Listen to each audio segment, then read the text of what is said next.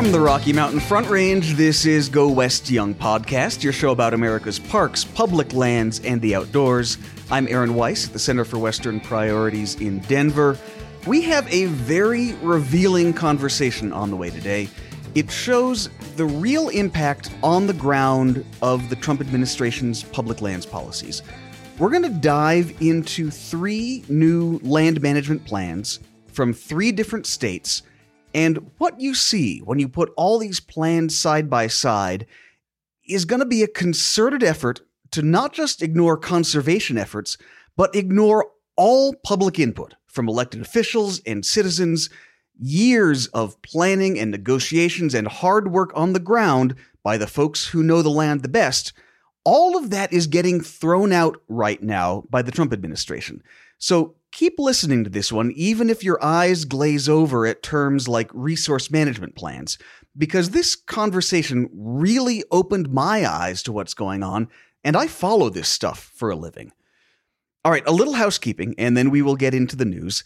Thanks, first of all, to everyone who came out to our live show in Santa Fe last month. That was truly a blast to be there. Our next live taping is going to be in Tucson, Arizona at the end of August. We are locking down all the final details right now. Uh, pencil in August 29th on your calendar, and we will have more details coming your way very soon. And after that, Montana. We are coming your way in late September. Okay, on to the news. There's a new guy at the top of the Bureau of Land Management. His name is William Perry Pendley. And considering that BLM directors very rarely make headlines, it's worth paying attention to how and why Pendley's appointment is making waves. So, Pendley used to be the longtime president of a group called the Mountain States Legal Foundation. They have been an incredibly outspoken opponent of just about everything the Bureau of Land Management does and stand for. Most notably, the foundation argues that public lands should not belong to the American people they should instead be sold off to private parties or to states. And as recently as 2016, Pendley wrote in the National Review, quote, Founding fathers intended all lands owned by the federal government to be sold. His Twitter handle is sagebrush underscore rebel, and that is also one of the many book titles he has written advocating for the wholesale disposal of national public lands. And this is the guy who is now running the agency that oversees more public lands than any other agency in the entire federal government. And keep in mind, he's running this agency just by appointment. This is supposed to be a Senate confirmed position. But David Bernhardt and President Trump wouldn't even nominate him officially to be BLM director because, of course, there's a really good chance, even with the Republican controlled Senate, an extremist like Pendley would not be confirmed. So he's officially a deputy director in function now, however. He is the acting director, and there is no sign of an actual nomination coming anytime soon.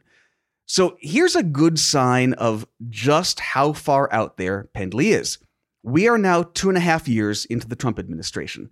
Rank and file civil servants have, by and large, kept their heads down and their mouths shut this whole time. That's now starting to change.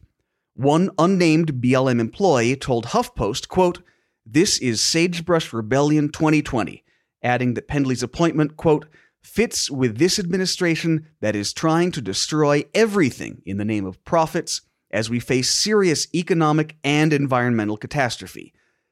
Now, that's coming from a career civil servant. It takes a lot for them to say things like that out loud, to put their careers on the line. There was another unnamed BLM employee who was even more succinct. That person told E&E News, quote, "He looks and sounds like a nut job, so he should fit in with the rest of the politicals at DOI."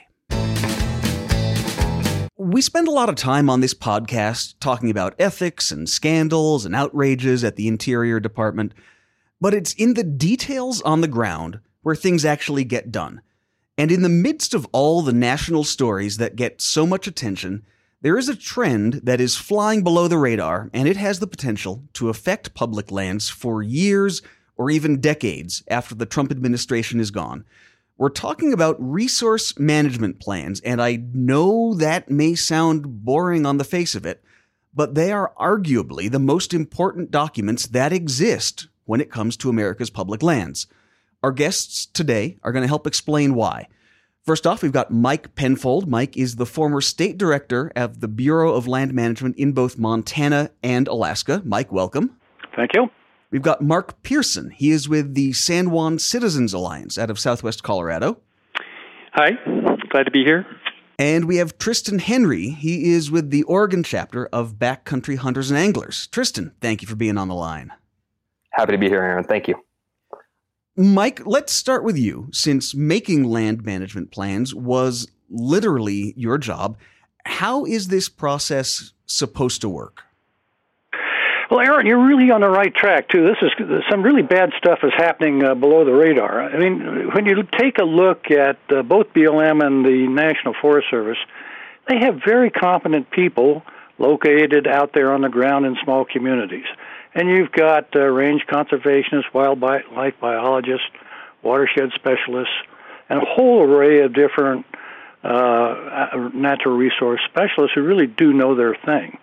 They also have uh, important uh, uh, technical equipment like GIS and, and data banks, uh, uh, and understanding of those natural resources and how they can be managed uh, sustainably.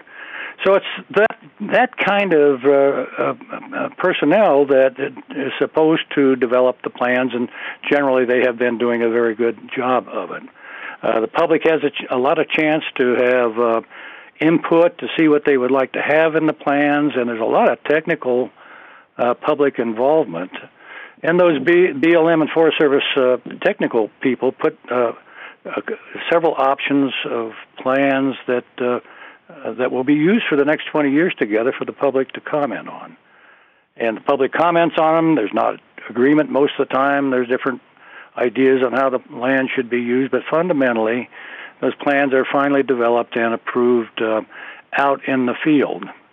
Uh, so it's it's a complex process. It, it works pretty well. Uh, it's it's it's competently competently done. So that's kind of how it's supposed to work, and that's not what's happening today. So it, it's a sausage making process essentially. It's it's never pretty when you see it gets made, but everyone is hopefully marginally happy or at least not terribly unhappy when it's all said and done? Is that the, the ultimate goal? Generally, a lot of that's the case. Uh, and, and a thing that's happening more recently is a lot of collaborative activities are going on where you bring the various people together from, who have different points of view and work uh, intensively uh, to work out uh, options that make sense to you know, whether you're a mineral developer or a range, uh, uh, you're a livestock operator or you're a forester, a timber operator, or a ORV recreationist person, uh, where you bring those people together and, and they come up with uh, options uh, that really kind of make sense. And some of that's being thrown out the window now today. So, Mark, uh, in southwest Colorado, is what Mike described how it had worked uh, in your neck of the woods, or or what changed when the Trump administration came in? Yes, thanks. Uh, um, the uh, it, it, there's we have a great uh, sort of example case here where we had a draft plan that came out in 2016 under the previous administration, and then a final plan that was a complete total 180 degree flip flop uh, that just came out in the last month or so that uh, eliminated all of those sort of collaboratively uh, reached uh, conclusions that, that Mike referenced. And that's for um, a part of the world around the Uncompahgre Plateau, which is a big high plateau in western Colorado, south of Grand Junction and west of Montrose. And uh, as with many of the landscapes in the west, the highest parts of the plateau are, are managed by the, the Forest Service, and then the lower slopes uh, going down into the arid um, bottomlands surrounding the plateau are managed by the BLM. And you can imagine that it's really important for uh, the life histories of big wildlife herds to be able to move back and forth up to the, the highest parts of the plateau in the summer and then down to the lower slopes where they, where they winter. And we had a, uh, we have a, a pretty uh, proactive, competent, professional BLM office, and they recognized the value of those wildlife corridors and came up with a, a really uh, uh, futuristic and visionary approach to protect those wildlife corridors, and they proposed something they called ecological emphasis areas. But they were really protecting those really crucial wildlife corridors up and down the Uncompahgre Plateau, and that that covered 175,000 acres in their draft plan, and it was applauded by by many uh, stakeholders. and And when the final plan was released a month or so ago, all of that had been completely obliterated from the final plan. Every single mention of uh, these ecological emphasis areas and wildlife corridors was extinguished from the plan, and and that was done with the explicit direction from the Washington office to override the professional field experience of the of the managers that had made that made that recommendation. So that's just one really uh, specific, egregious example of how this uh, proposed uh, energy dominance agenda of the Trump administration is playing out on the ground in real life. So, what was the time difference there between that first draft that clearly had been worked on on the ground and what we finally saw out of the out of the Trump administration? How much time had passed? That was a three years, but even uh, so, 2016 was the draft. But even more interesting is that at the beginning of this year, in January, uh, the BLM frequently releases these draft plans to their the the county governments, who are their sort of cooperating agencies and partners, and the draft plan that was given to the counties in January still had most of this wildlife corridor stuff in it. And then somehow in the last few months, all that got sanitized at the direction of of uh, you know the Washington office uh, and the Interior Department, and you know they are trying to implement this energy first, energy dominance. Oil and gas is the highest priority everywhere in the West, and and this is the tangible outcome that we saw in this local plan in our neck of the woods. Tristan, let's let's bring you in here. You're in Oregon. Uh, did you see something similar with the management plans where you are? You know, it sounds an awful lot like we're talking about the same um, the same districts. Um, the Vale district BLM uh, was charged with creating an RMP, or rather uh, amending an RMP that was uh, submitted in 2012, um, on the basis that they uh, had, or on the basis that um, some critical um, inventories had been omitted. Um, and then fast forward to to now, um, we're we're seeing uh, again ostensibly at the direction of DOI that um, the preferred alternative being tabled is is falls utterly short um, as it pertains to all conservation issues, um, really top to bottom. And were, were, things looking good from your perspective as as a sportsman? Uh, it, some things changed, or was it just looking bad all along from from where you were?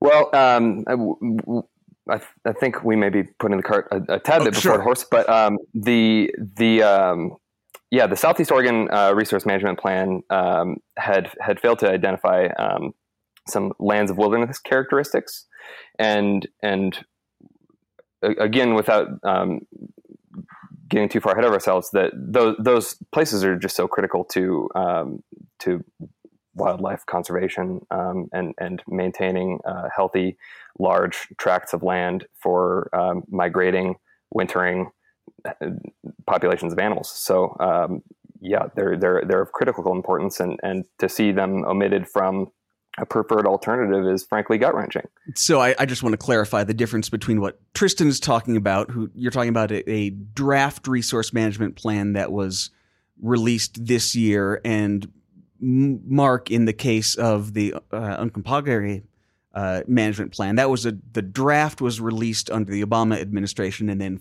finalized and stuff was switched up under the Trump administration. So that that's where we're seeing the the difference in in timeline that Mark was talking about that we haven't seen obviously in Oregon because it's just at the draft phase right now. So Tristan, keep going then if you could. Uh, what are you doing? What's Backcountry Hunters and Anglers doing? And uh, who are you working with in, in, Oregon to try somehow to, to turn this thing around? So there's a pretty diverse group of local stakeholders, and as as both Mike and Mark mentioned, um, those those players are critical to to seeing uh, this public process played out. Um, the RMP currently being discussed will guide resource management in the Vale District for the next 20 years. So um, it'll it'll direct grazing, OHV usage, investment in conservation initiatives that'll directly impact fish and wildlife management, and therefore um, sportsmen the, the, opportunity for sportsmen and women, women to access healthy wild places to do the things they love. So we're doing our best to to gather uh, gather people and make sure that their voices are heard and reflected to to the BLM office to choose an alternative that that fairly represents um, the views of the people who use the landscape. So, Mike, as someone who helped the sausage get made at one point and now you're on the outside seeing these plans come out where you are in, in Montana there was there's a draft plan on the table for Lewistown Montana uh, is what you're hearing from from Tristan and Mark here is the same thing playing out in Montana exactly just exactly what Mark said is happening here and that, that uh, landscape this is the northern tier of Montana and it goes from the Rocky Mountain uplift, the Rocky Mountain front, which is a magnificent area, and then to the eastern uh, border of North Dakota. So you've got some of the some, some of the most interesting landscapes that are full of wildlife. It's areas that I like to hunt. There's 200,000 acres of it that are unroaded meet wilderness characteristics, and those are the kind of areas where uh, backcountry hunters uh, like myself uh, and Tristan would would would want to go. And uh, so we know what happened in 2016 when the plan was first developed and the options, and then the darn thing goes to Washington D.C. and comes back immaculate, just chewed up, and totally directed towards oil and gas uh, development, including areas of cr- critical environmental concern that were, were that were thrown out. So it's it's a uh, it's it's a travesty. The other thing that that's kind of interesting is that there's been quite a bit of work in this state between Audubon Society, the oil and gas industry, livestock permittees, and trying to save sage grouse and conservation groups trying to save uh, sage grouse uh, with the governor's office. And the first thing these guys did is throw that out, and it's just uh, so we had a, a program that was working quite well, saving the sage grouse, uh, protecting the rancher's interest uh, allowing for oil and gas development in a sensible way. And and the first thing these guys did was throw that out. So so it sounds like we're seeing local plans that have been hashed out in the field being then big-footed by is this career officials or political officials in DC or do we know? Hey, let me let me con- uh, talk to that. I, I was assistant director for BLM and for five years, and I had 33 uh, decades of experience in the field. And let me tell you that nobody in Washington D.C., including the career people, are in any kind of position to be chewing up uh, land use plans where they have no real knowledge or or foundation in what's actually out there. So this is being done by political people for political reasons. There's just uh, no question in my mind about that. So let's go back to Mark. Then Colorado, the the the plan there. Also, is, are they failing to protect lands that we know have wilderness characteristics? Is there just none of that in the in, in the plans we're seeing now in the state? That's correct. That that uh, again seems to be a directive from the top. Uh, you know, this Uncompahgre plan I described had a, a few smaller areas that were proposed uh, along the Dolores River corridor, in particular, which is one of the uh, renowned uh, wild rivers in in the western United States, and the draft plan up until you know in January still identified some of those for protection, and and the final plan says that there's really going to be zero effort to maintain any sort of the wilderness character around those. Um, you know, and we're seeing that not just with wilderness, but even with municipal water reservoirs. There's a new plan the BLM just released in the last month or so for eastern Colorado, which are all the lands uh, in the southern front range of Colorado, west of Colorado Springs and Pueblo, and the Arkansas River Valley, and and uh, an area called South Park, which is where Highway 285, if you've ever driven southwest out of Denver, traverses this high uh, open park, South Park, Colorado and three of the most important municipal water supply reservoirs for the Denver metro area are located there. And the local governments, which are Republicans, all elected Republicans, were very much opposed to new oil and gas development of any kind in South Park, and the and the utilities are very concerned about oil and gas leasing up to the edge of their municipal water supply reservoirs that supply the drinking water for literally millions of people in Denver, Aurora, and Colorado Springs. And despite the obviousness of not putting oil and gas rigs on the shores of municipal water supply reservoirs, and despite the unanimous request of of local elected officials, even Republican elected officials, to please not lease there, the BLM in this new plan has decided to lease 99% of it with standard stipulations which are you know very unrestrictive about when and how oil and gas development can occur. So it's it's a kind of a uniform across the board that wilderness watersheds water supply wildlife all those things are thrown under the bus in favor of maximizing energy development everywhere and that's again seems to be the directive from Secretary Bernhardt and, and what the Trump administration has said is going to be their overriding priority for the for the management of our of our public lands in the West. All right, so it's not just ignoring those pesky green groups; it's really anyone with local input that's not an oil and gas company is getting getting ignored.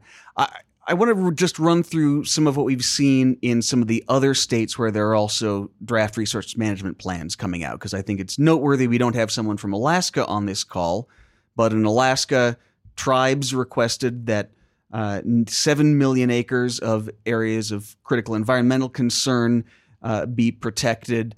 Uh, those didn't get protected. They were the plan there would remove another two million acres of existing areas of critical environmental concern and open all 13 and a half million acres of lands in that plan that have wilderness characteristics would be open to mineral extraction.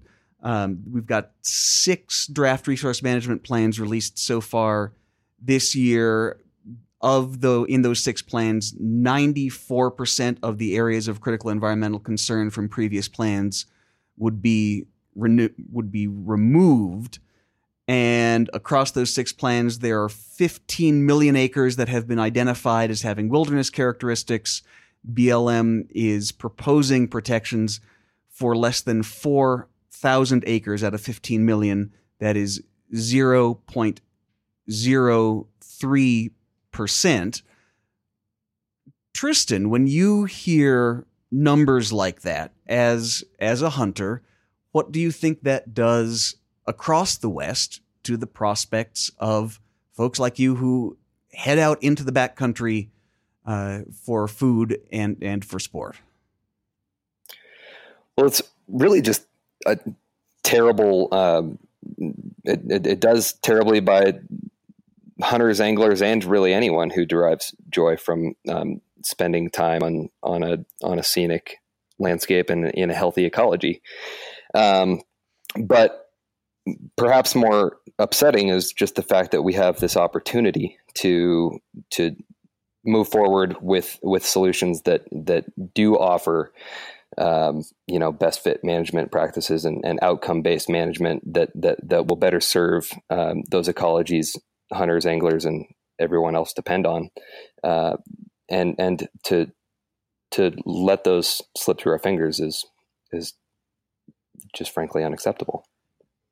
Mike Penfold, uh, how do you square all of this with what Secretary Bernhardt is trying to do, getting rid of almost all the remaining staff at BLM headquarters in D.C.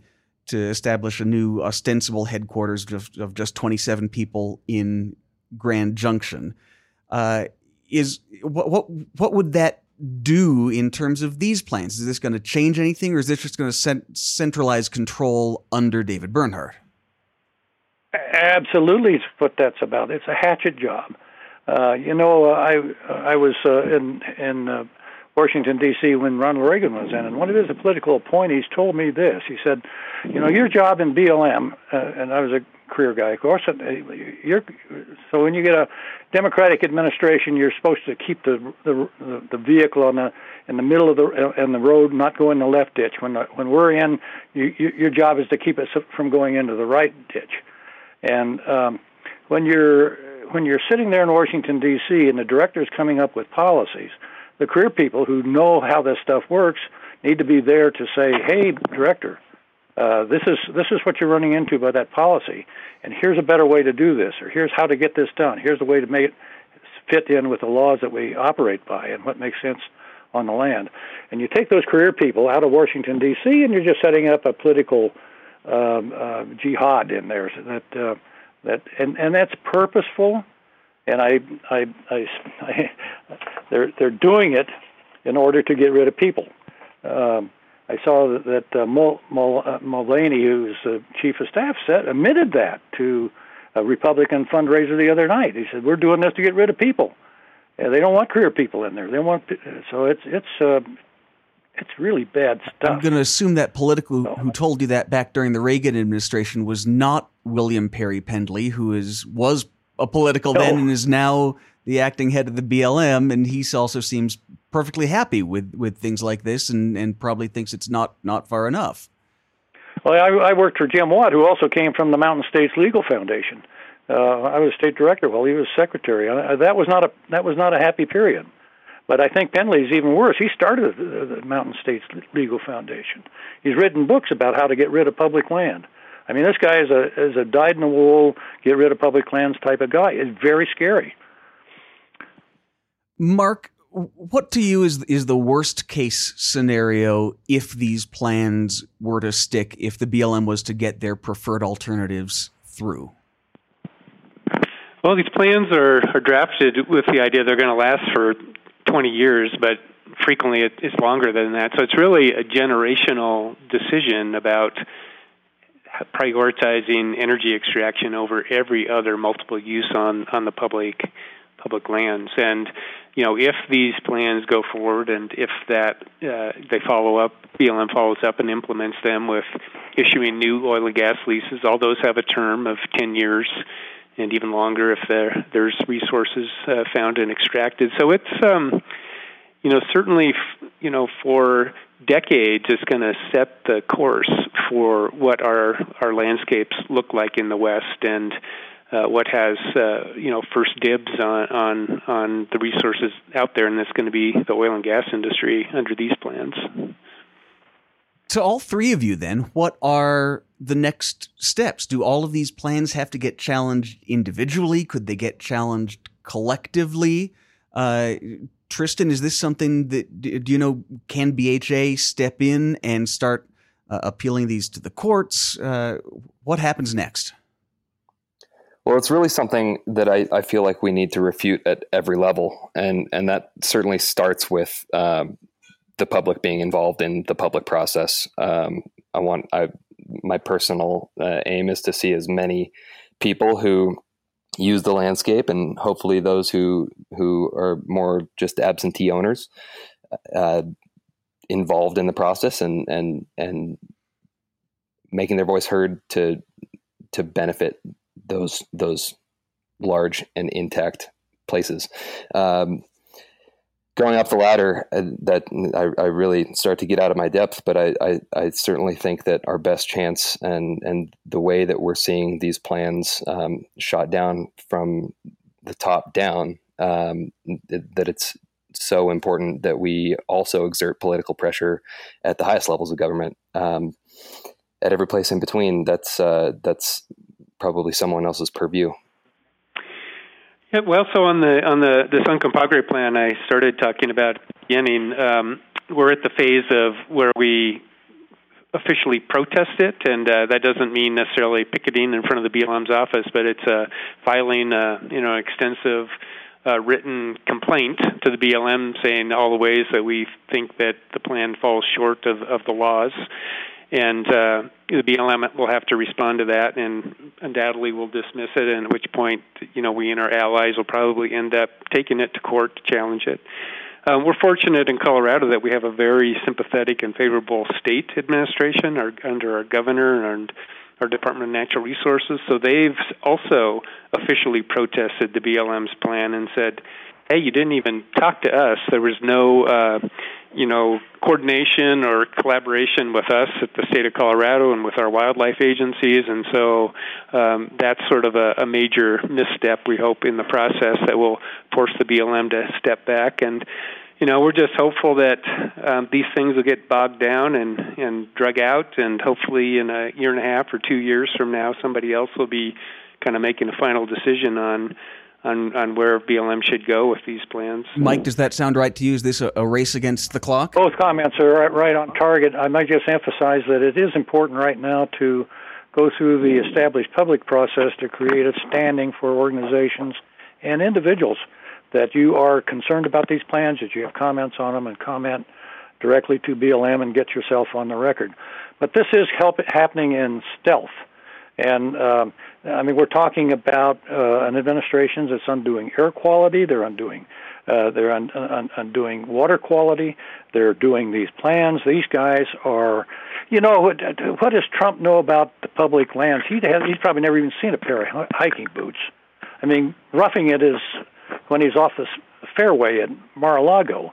I mean, he doesn't know anything. So what does he do? He goes to these uh, oligarchs, uh, these privileged guys who want to create an income stream from the public land.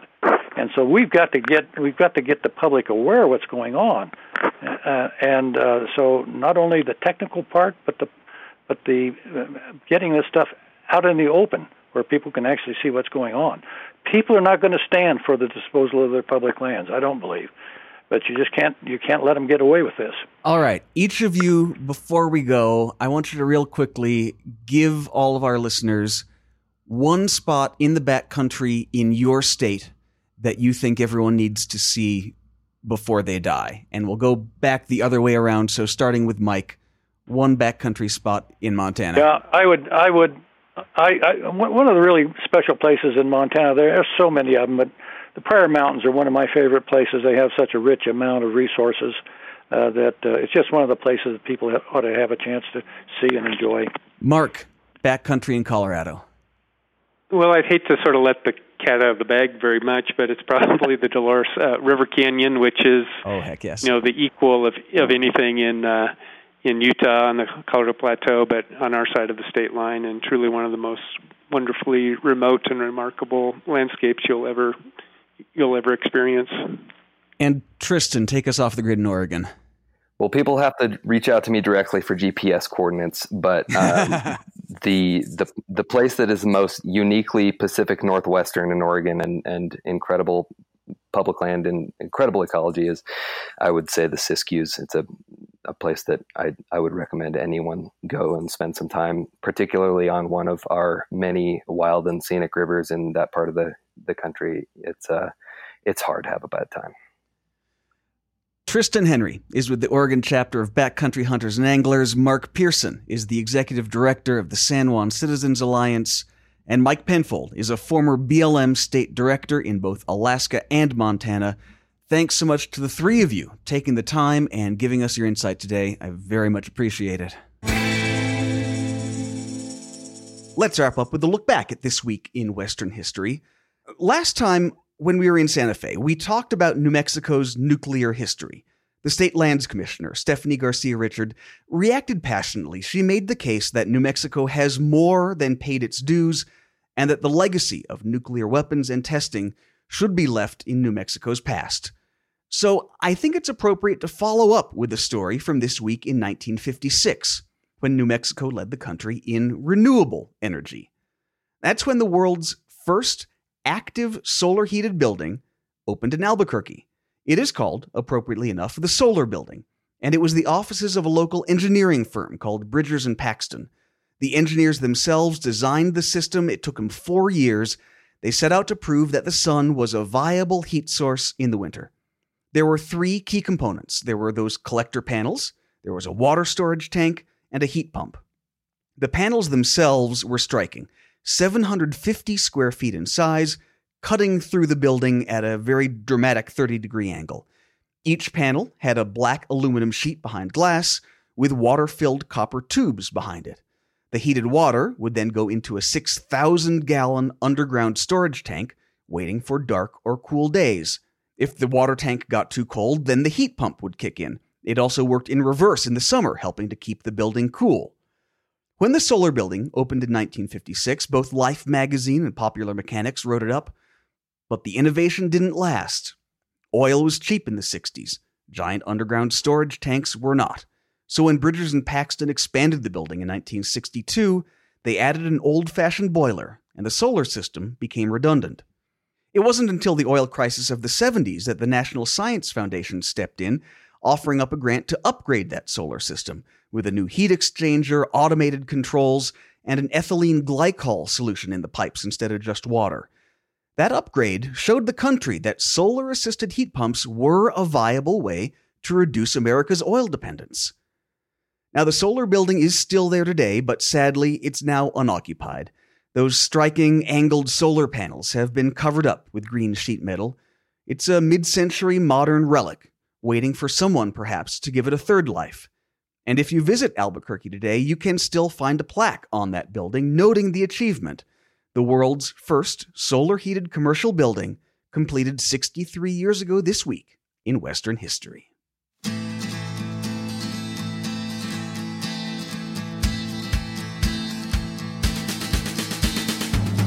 And that's it for this episode of Go West Young podcast. Thanks again to Mike Penfold, Tristan Henry, Mark Pearson for a fabulous conversation. Tucson, we will see you in person in a couple of weeks. Keep your eye on this feed or our Facebook page for details. I am very much looking forward to getting my Eegee's fix. Please, everyone, keep the feedback coming.